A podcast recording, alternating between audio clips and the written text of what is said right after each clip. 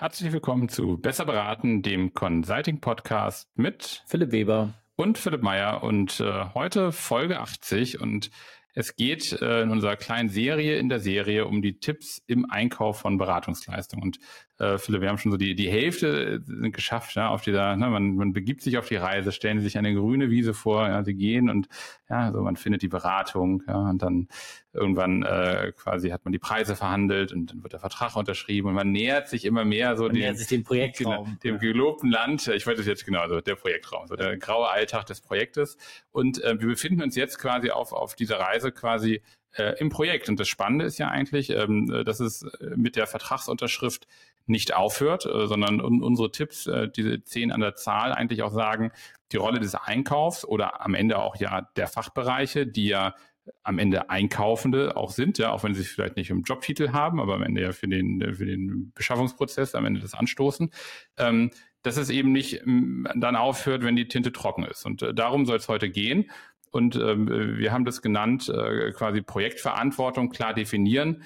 Jetzt äh, ist das überhaupt so diese 20 Minuten Podcast-Folge wert, das ist doch klar, oder nicht? Ein Projekt hat einen Anfang und Ende, magisches Dreieck, Prince 2, also ne, ist doch alles klar. Genau, wenn das alles so klar wäre, dann glaube ich, gäbe es eigentlich diese ganzen, ich, warum gibt es so viele Methoden? Ja, warum, mhm. äh, warum gibt es Multi-Projektmanagement? Ich glaube, da gibt es schon den einen oder anderen Fallstrick, über den man da stolpern äh, kann, weil es vielleicht vermeintlich auch so offensichtlich ist. Ja, und äh, aber also ich glaube, es macht Sinn, auch nochmal kurz darüber äh, zu sprechen und ähm, deswegen haben wir das ja auch aufgenommen als quasi ein als ein, ein Kapitel hier quasi in unserer mhm. äh, Roadmap.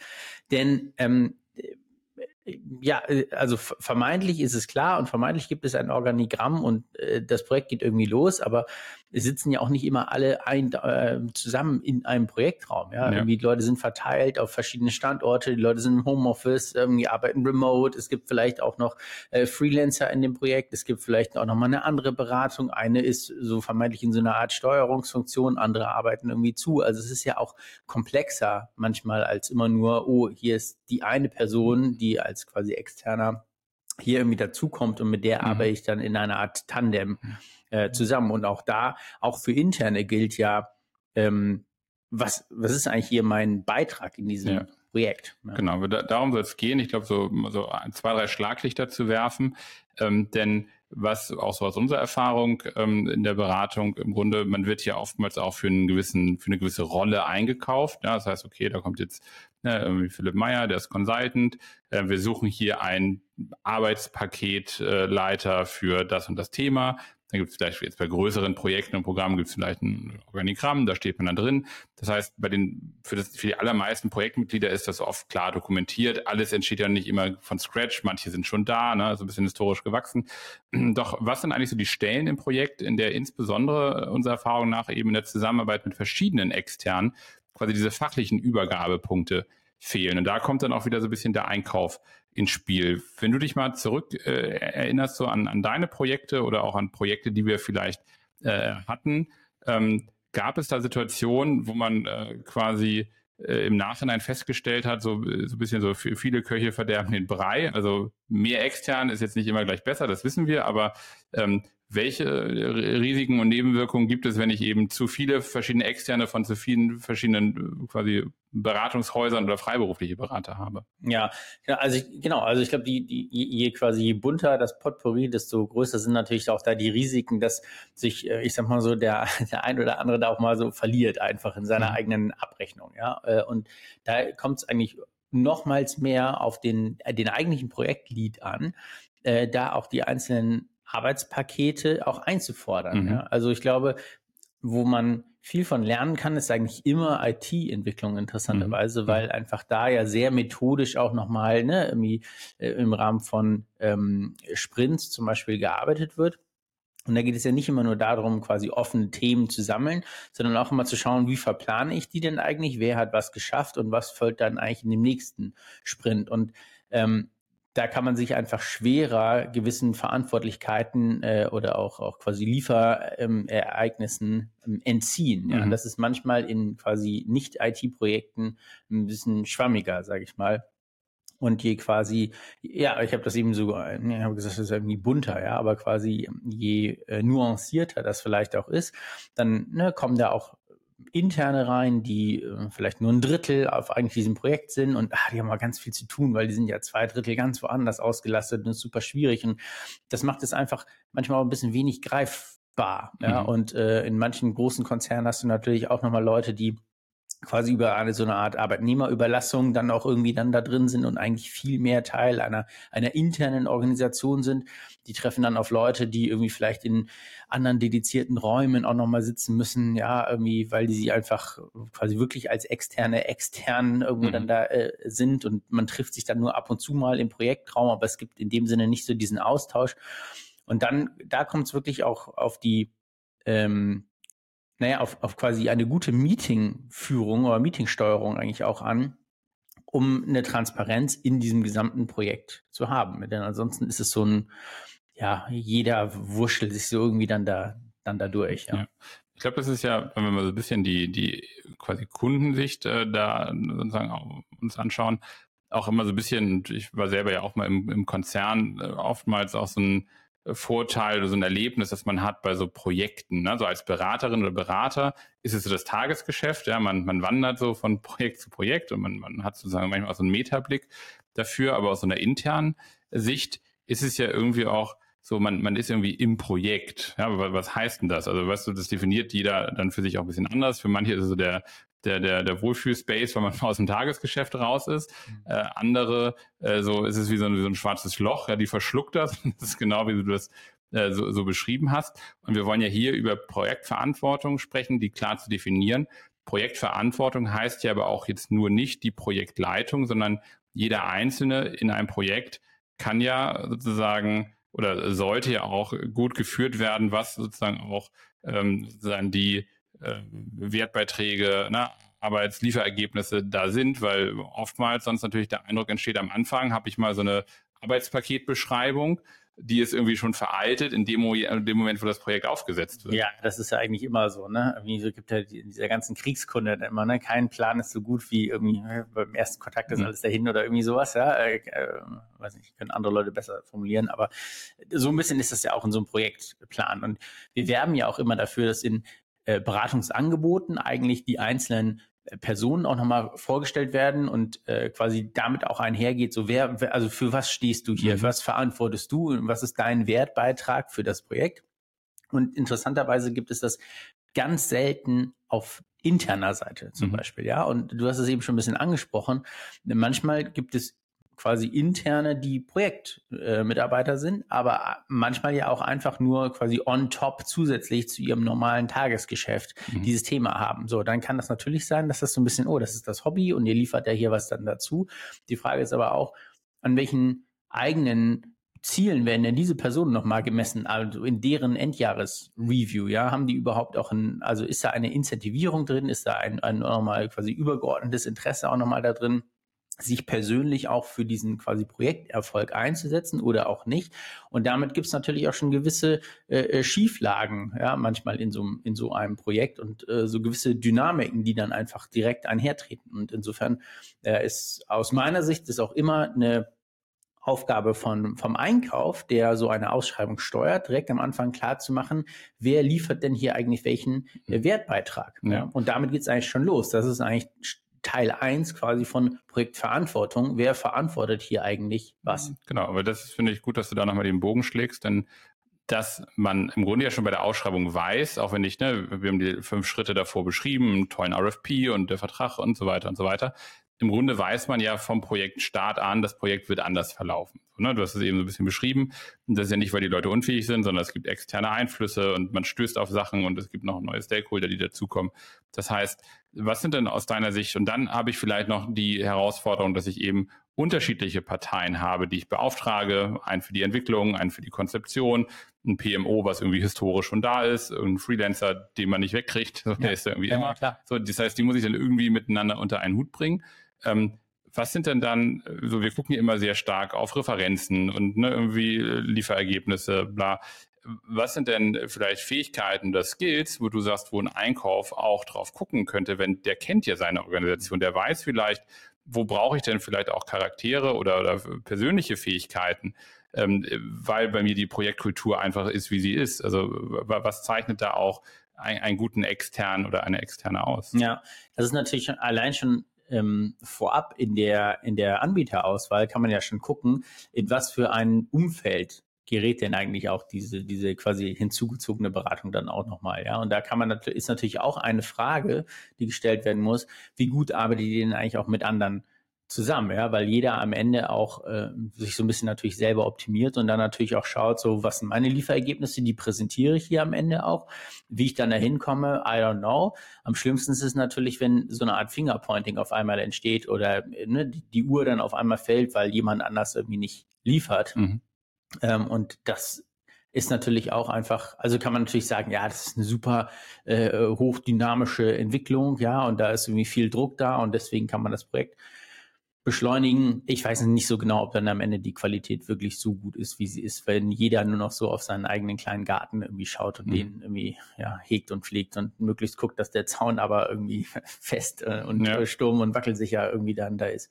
Das ist, glaube ich, eigentlich eine Arbeitskultur, die so nicht irgendwie vorgelebt werden sollte. Und das äh, liegt auf jeden Fall auch äh, ähm, am Einkauf direkt von am, am Anfang an eigentlich auch zu definieren, was ist das für eine Ausschreibung, wie funktioniert das äh, und wie transparent bin ich eigentlich auch. Da muss ich mich auch natürlich ein bisschen ehrlich machen. Ja, da muss hm. ich natürlich auch ein Verständnis dafür haben, wie tickt eigentlich meine eigene Organisation Total, ja. äh, und ähm, wie kriege ich hier auch eigentlich alle Parteien irgendwie äh, gut zusammen. Denn äh, ich meine, am Anfang sind irgendwie alle frohen Mutes und guten Willens. Ähm, da muss man halt gucken, dass man das auch auf die Strecke äh, ja. bekommt. Ja. Und wir haben ja auch immer gesagt, so ein bisschen ein Nachteil, in Anführungsstrichen, im, im Einkauf von so Projekten. Wie gesagt, wir sprechen immer von Beratung, Unternehmensberatung oder auch IT-Dienstleistungen, die eben nicht so regelmäßig eingekauft werden. Ist es eben auf der Verkäuferseite im Zweifel Dienstleister sind, die das eben viel häufiger tun.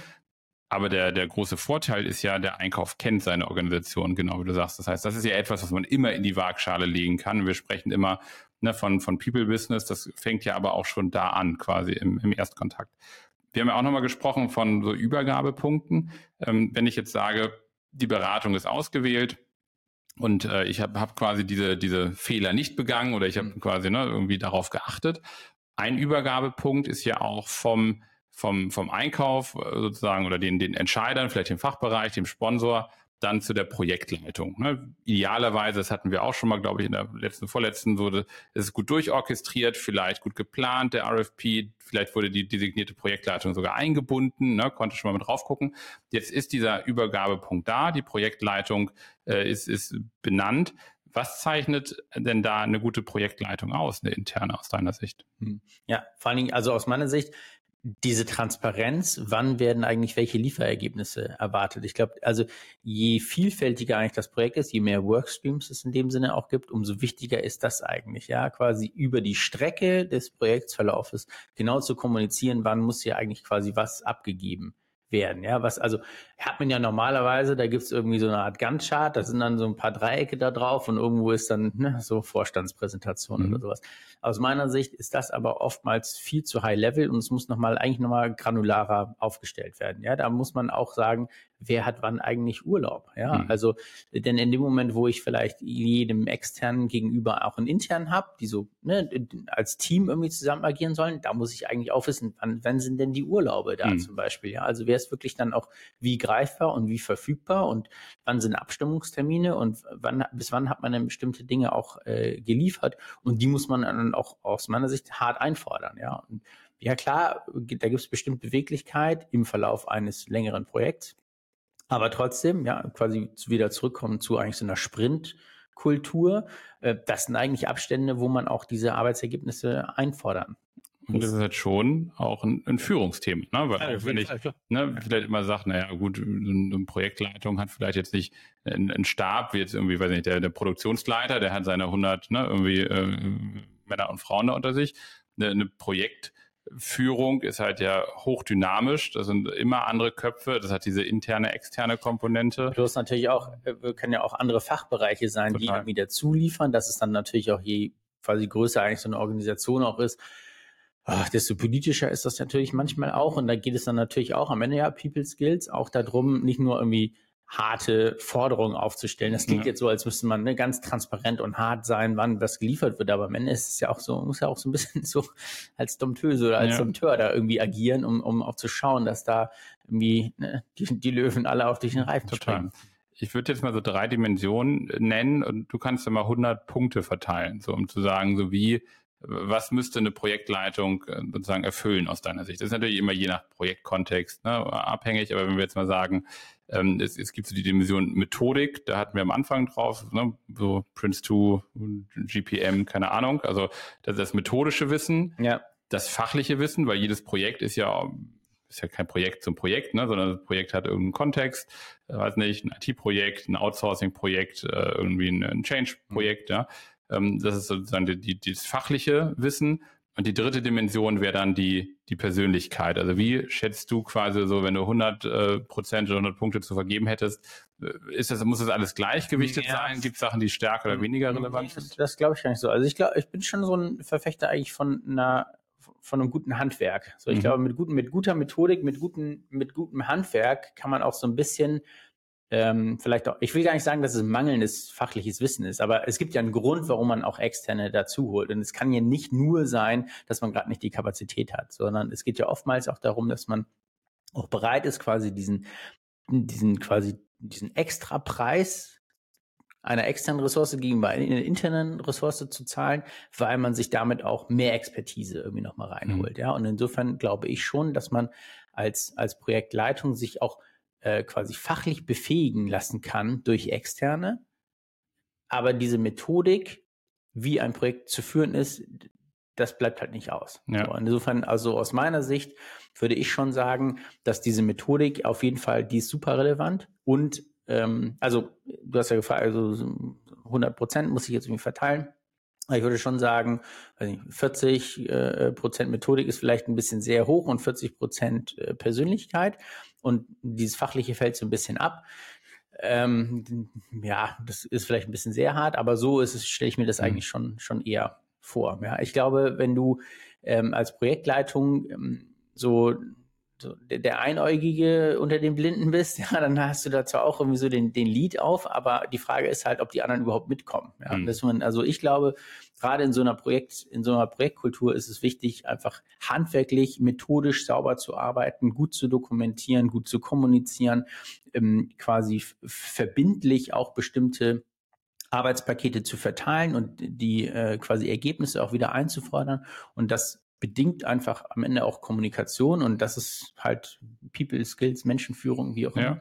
Ja. Äh, und insofern aus meiner Sicht sind das eigentlich die beiden Faktoren, die wichtiger sind als mhm. das reine, das reine fachliche. Dafür kann ich mir auch immer noch mal so ein, ein Subject Matter Expert, wie auch immer noch mal, auch noch mal an, an Bord holen. Mhm. Ähm, genau, ich würde das gar nicht äh, sozusagen äh, bewerten, weil ich glaube, du sagst, das ist halt auch immer so ein bisschen geprägt von den Projekten, die man vielleicht selber erfahren Absolut, hat, ne? von, von, auch von dem, Personaltableau, was einfach zur Verfügung steht. Wenn wir jetzt nochmal Projektverantwortung nehmen und einmal rauszoomen, ähm, so, ne, ich meine, es ist ja nicht so, dass über der Projektleitung nur noch Gott ist, sondern da gibt es ja oftmals irgendwie einen Sponsor, eine Geschäftsführung, äh, einen Aufsichtsrat.